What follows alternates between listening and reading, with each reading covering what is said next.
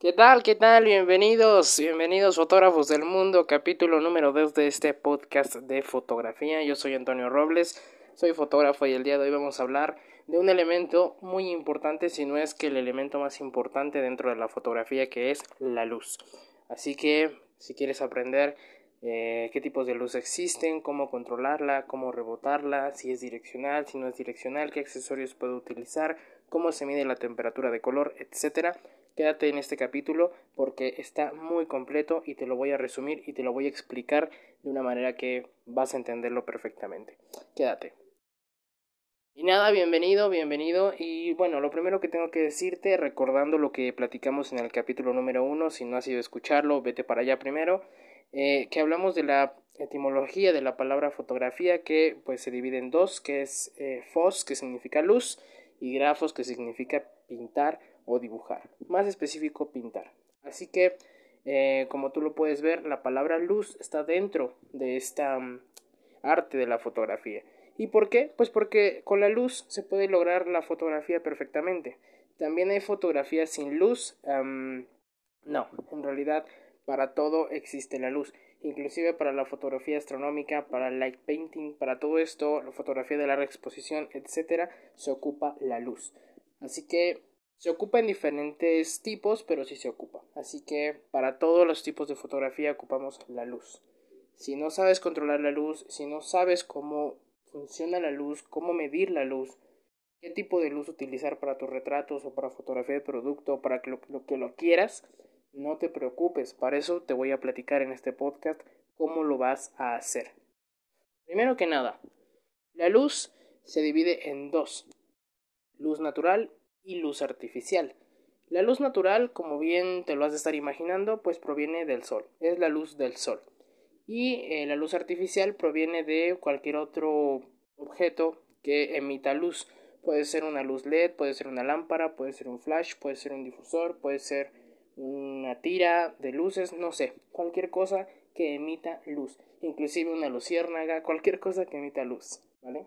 Luz artificial tiene que ver con la manera de emitir luz desde otra fuente de energía que no sea el sol. ¿De acuerdo? Bien, pues entonces em, vamos a empezar a platicar correspondiente a esto. existen otros dos tipos de luz, ¿vale? Luz dura y luz suave. ¿A qué voy con esta luz dura y luz suave? Antes quiero, ahorita dije una cosa que está mal. luciérnaga es una luz natural, no es una luz artificial. Perdón. Hasta ahorita lo estoy analizando. Bueno, eh, regresando al tema, existe luz dura y luz suave. ¿Cuál es la diferencia? ¿Cuáles son las características? Perfecto. La luz dura la vamos a tomar como, por ejemplo, el sol. La luz dura proviene de una fuente muy pequeña de energía, una fuente de luz muy pequeña. Y tú me dirás, es que el sol es inmenso, ¿cómo vas a decir que el sol es, es una fuente de luz pequeña? Bueno, desde nuestra perspectiva de seres humanos aquí en la Tierra, eh, el sol es una fuente muy pequeña. ¿De acuerdo? Y eh, la luz dura proviene de ahí. ¿Qué características tiene? Bueno, pues que es directa, marca mucho las sombras, hablando de los retratos. Si tú tienes un modelo, te va a marcar mucho las sombras de la nariz, las sombras de los, eh, los pómulos, te va a marcar las sombras de la frente inclusive. Si el cabello también está un poco largo, pues va a sobresalir la sombra en la frente. Eh, e inclusive se le va a hacer una silueta a tu modelo en el suelo. ¿Vale? Porque es una luz muy dura y marca las imperfecciones, no solamente los granitos ni las espinillas, sino también te va a marcar si hay arrugas, si hay brillo, si hay eh, algún tipo de lunar, alguna marca en la cara, se va a ver con la luz dura. Inclusive si tienes maquillaje, también se va a ver. Así que te recomiendo que eh, la utilices con mucha cautela y con mucho profesionalismo porque si se ocupa la luz dura en algunas ocasiones, pero hay que saberla controlar. ¿De acuerdo? Y existe la luz suave también. La luz suave pues es todo el contrario de la luz dura, como te dije. La luz suave es como por ejemplo que le pasa una nube por enfrente al sol. ¿Qué sucede? La luz sigue estando allí, pero ahora está más difusa. La luz suave, a diferencia de la luz dura, proviene de una fuente más grande. Su fuente de origen es más grande. Desde nuestra perspectiva, una nube es más grande que el sol desde nuestra perspectiva, ¿eh? no estoy diciendo que atómicamente ni físicamente, desde nuestra perspectiva, la nube cuando tapa el sol es más fuerte y hace que la luz se difumine. Eso hace que se suavice la, luz. ¿Y qué pasa? Si tienes tu modelo, la luz se va a ver suave en su piel, no se le van a marcar las sombras ni las imperfecciones e inclusive no se va a sobresalir el brillo de la piel. ¿Vale? Esa es la diferencia. Se puede utilizar para dos cosas. Para eh, fotografía de producto, fotografía de retrato y para muchas cosas más. Yo las he usado para esas dos cosas, foto de producto y foto de retrato, ¿vale? ¿Por qué? Porque bueno, pues para unas funciona la luz dura y para otras funciona la luz suave. ¿Cómo puedo yo suavizar una luz dura? Bueno, existen los softbox, hablando de accesorios, eh, existen los softbox, eh, existen los octavox, que bueno, pues simplemente son estos tripíes que tienen un foco adentro, tienen una sombrilla con una tela blanca enfrente que le permite difuminar la luz, es decir, bajarle la intensidad a esa luz dura y hacerla suave. ¿De acuerdo? Porque recuerda, si la luz dura viene de una fuente de origen pequeña, con un softbox hacemos que la fuente sea más grande y a través de la tela se difumina. ¿Vale? Entonces, haciendo un resumen de la luz dura y la luz suave. La luz dura proviene de una fuente de energía pequeña, marca las sombras, marca las imperfecciones y resalta el brillo de la piel. En el caso del retrato, la luz suave proviene de una fuente de origen más grande, eh, suaviza la piel, no marca brillo, ni imperfecciones, ni sombras. ¿Vale? Tú sabrás para qué la ocuparás. Ya te puse el ejemplo de que la luz dura, el sol, la luz suave puede ser una ventana, puede ser un softbox, puede ser la nube, puede ser cualquier otra cosa que difumine, puede ser una cartulina, una tela blanca, lo que tú le pongas enfrente a un foco o a una luz natural puede difuminarse y convertirse en luz suave. ¿De acuerdo? Bien. Habiendo eh, dicho esto y que ya está un poco más entendido, vamos a los demás tipos. Existe la luz cálida y existe la luz fría. Y aquí es donde voy a hablar de la temperatura de color. La temperatura de la luz siempre la vamos a medir en grados Kelvin. Una luz cálida tiene baja temperatura en... bueno, tiene números bajos en los grados Kelvin. Por ejemplo, una luz muy cálida te diré que tiene alrededor de 2700 grados Kelvin. ¿Sí? Una luz neutra, que digamos es la luz del sol, tiene 5000 grados Kelvin. Y una luz fría, que tiene un nivel elevado de grados Kelvin, es de 6000 a 7000 grados Kelvin. Es una luz fría, la luz blanca. Emite luz blanca. Puede ser un foco ahorrador, puede ser un aro de luz, que ahorita se puso mucho de moda, puede ser una luz LED que tenga eh, este tipo de luz blanca, ¿de acuerdo? Esa es la luz fría. ¿Por qué es blanca? Porque tiene un alto nivel de grados Kelvin, tiene una temperatura alta, ¿sí? Y una temperatura baja en grados Kelvin es una luz cálida, que emite luz amarillenta, naranja, eh, rojiza de repente, dependiendo del nivel, ¿sí? Existen luces a los que tú les puedes mover la intensidad y la temperatura de color. Tú les puedes decir a qué grados Kelvin, Kelvin perdón, quieres que emita la luz y eso te va a ayudar bastante a tus retratos, dependiendo de lo que quieras hacer. Bien, ahora, haciendo el resumen, acuérdate de esta línea, esta barra blanca que te enseñaron en la primaria. De un extremo están los grados Kelvin bajos, 2700 es luz cálida. A la mitad encontramos 5000 grados Kelvin, luz neutra, la luz del sol. Y en el otro extremo, luz fría. 7000 grados Kelvin es una luz bastante fría con unos niveles altos, ¿de acuerdo? Así se mide la temperatura y así se mide la intensidad de la luz cuando es artificial. Bien.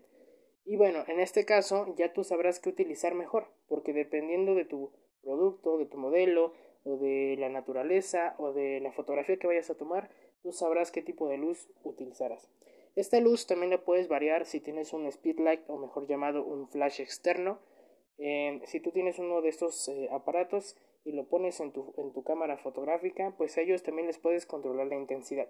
Solo recuerda que ese speedlight debe ser eh, especializado en, debe ser TTL y debe tener eh, esa medición dentro de sus parámetros. A los speedlights les puedes mover, em, les puedes mover la velocidad, les puedes mover la temperatura y varias cosillas más para que actúen como tú quieres, de acuerdo a la foto que vayas a tomar. No me voy a profundizar ahorita en ese artículo, pero investigalo si quieres. Bien, entonces en esta barra ya te dije cómo se mide la intensidad. ¿De acuerdo? Luz fría, luz cálida. Y existen unos accesorios que se llaman rebotadores de luz. existen de varios diámetros. No sé si los has llegado a ver, son estos círculos bastante grandes que a veces vienen 5 en 1. Se utilizan para rebotar la luz porque pues sus nombres lo dicen todo, ¿no? Rebotadores. Pero ¿por qué vienen 5? Bueno, por lo regular vienen dos blancos, un negro, un plateado y un dorado. ¿Para qué sirven los dos blancos? Bueno, hay un blanco que es totalmente opaco. Ese blanco es para rebotar la luz. ¿De acuerdo? Es un blanco que sirve para rebotar la luz a menor intensidad. Supongamos que estás en una sesión fotográfica, está la luz del sol y tú la quieres rebotar pero no con la misma intensidad. Lo que va a hacer ese color blanco es rebotar la luz y entonces la va a rebotar a una intensidad digamos de un 60-70%. O sea que le va a disminuir, la va a hacer más tenue. Bien, pero la va a rebotar hacia el modelo. Tú tienes que direccionar el rebotador. El otro blanco es un blanco transparentoso, es decir, que si tú le pones tu mano la vas a poder ver del otro lado. ¿Qué significa esto? Pues que es un difusor de luz. Volviendo al tema de la luz dura y la luz suave, sirve para que tú la pongas a donde está direccionada la luz del sol y le baja la intensidad y la hace luz suave. Para eso sirve ese otro accesorio que es blanco transparentoso. El negro, al contrario al blanco, el negro sirve para absorber la luz. Apréndete esto demasiado porque te va a servir. El blanco rebota la luz y el negro absorbe la luz. Sirven para dos cosas distintas, son dos cosas contrarias, por eso blanco y negro. Pero es funcional para cualquier tipo de fotografía que quieras tomar. Por lo regular lo utilizan para producto y retrato, pero puedes usarla para cualquier otra, no hay ningún problema. Solo ten en cuenta eso el blanco va a rebotarla no al 100%, ¿eh? tampoco te vayas con esa finta, no rebota el blanco al 100%, ahorita te voy a decir qué objeto sí rebota la luz al 100%. El blanco lo rebota y el negro la absorbe. Y tenemos el plateado y el dorado.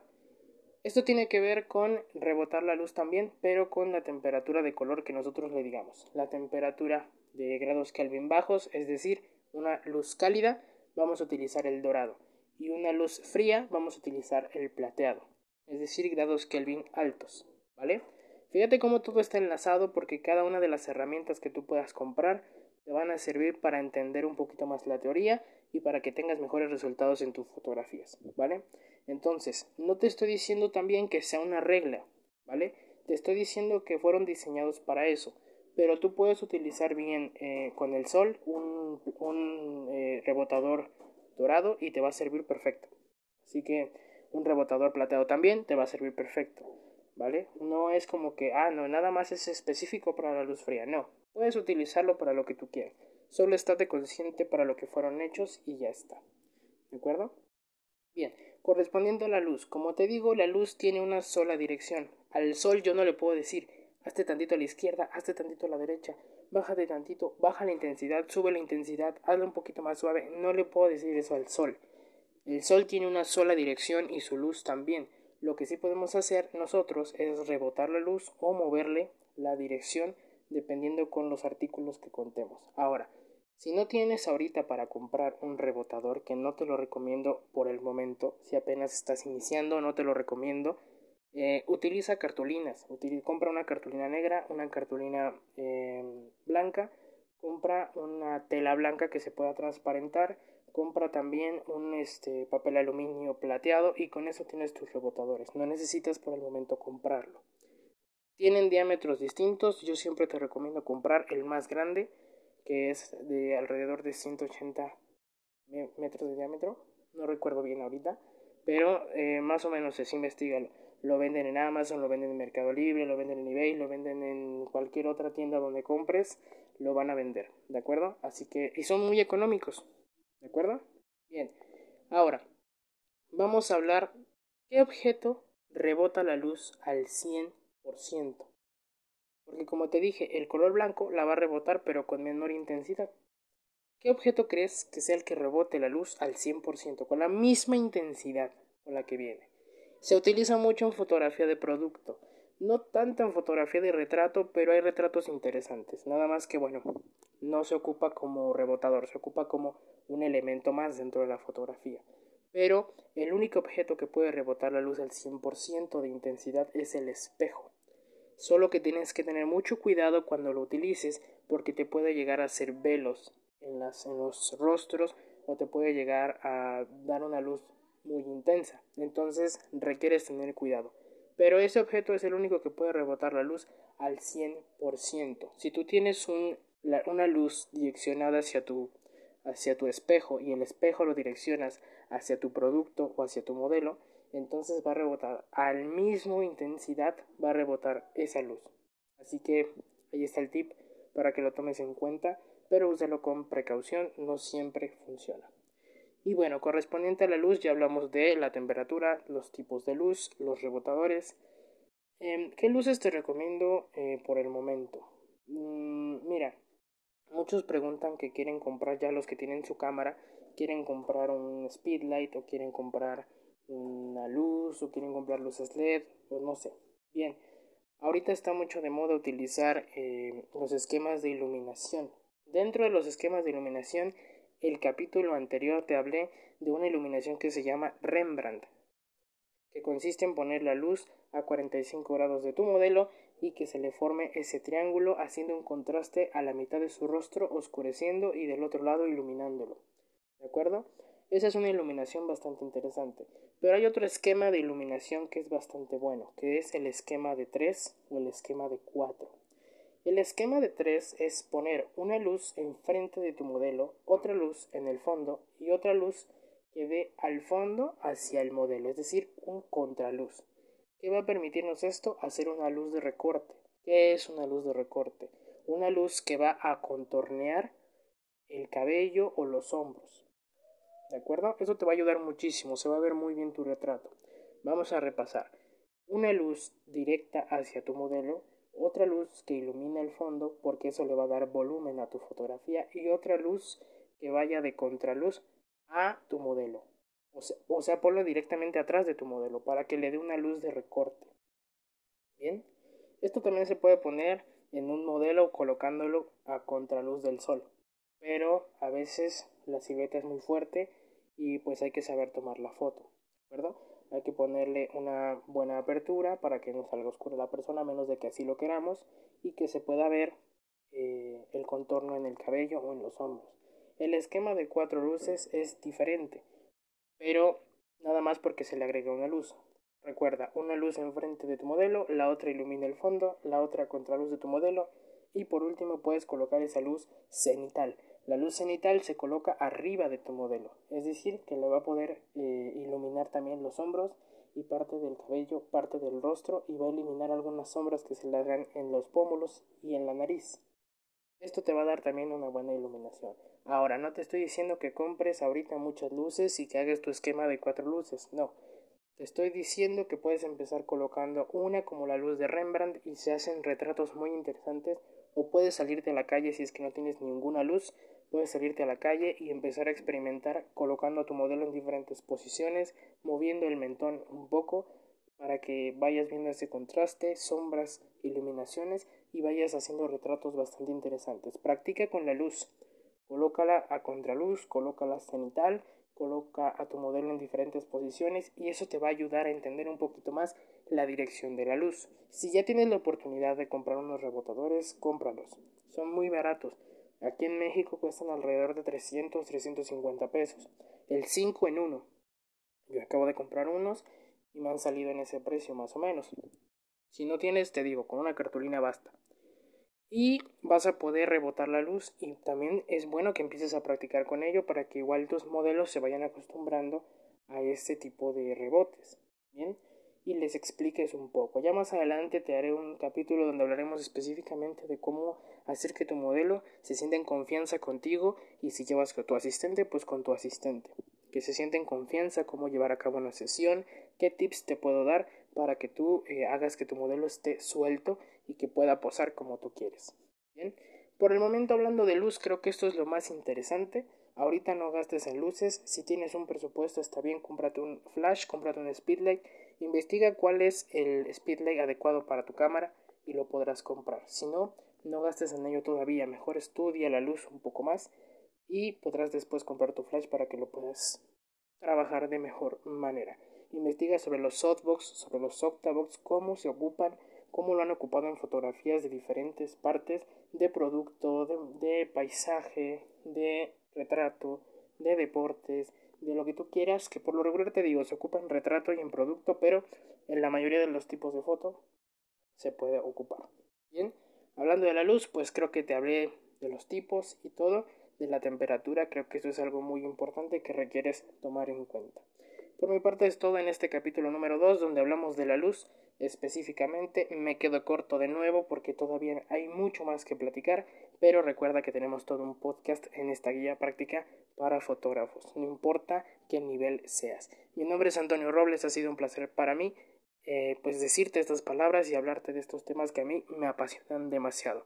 Espera el siguiente capítulo y aquí nos vemos en tu podcast de fotografía. Te recomiendo que sigas mi cuenta de Instagram, Antonio Robles-PH, esa es mi cuenta, vete a dar ahí vuelta para que veas unos retratillos que he hecho por ahí.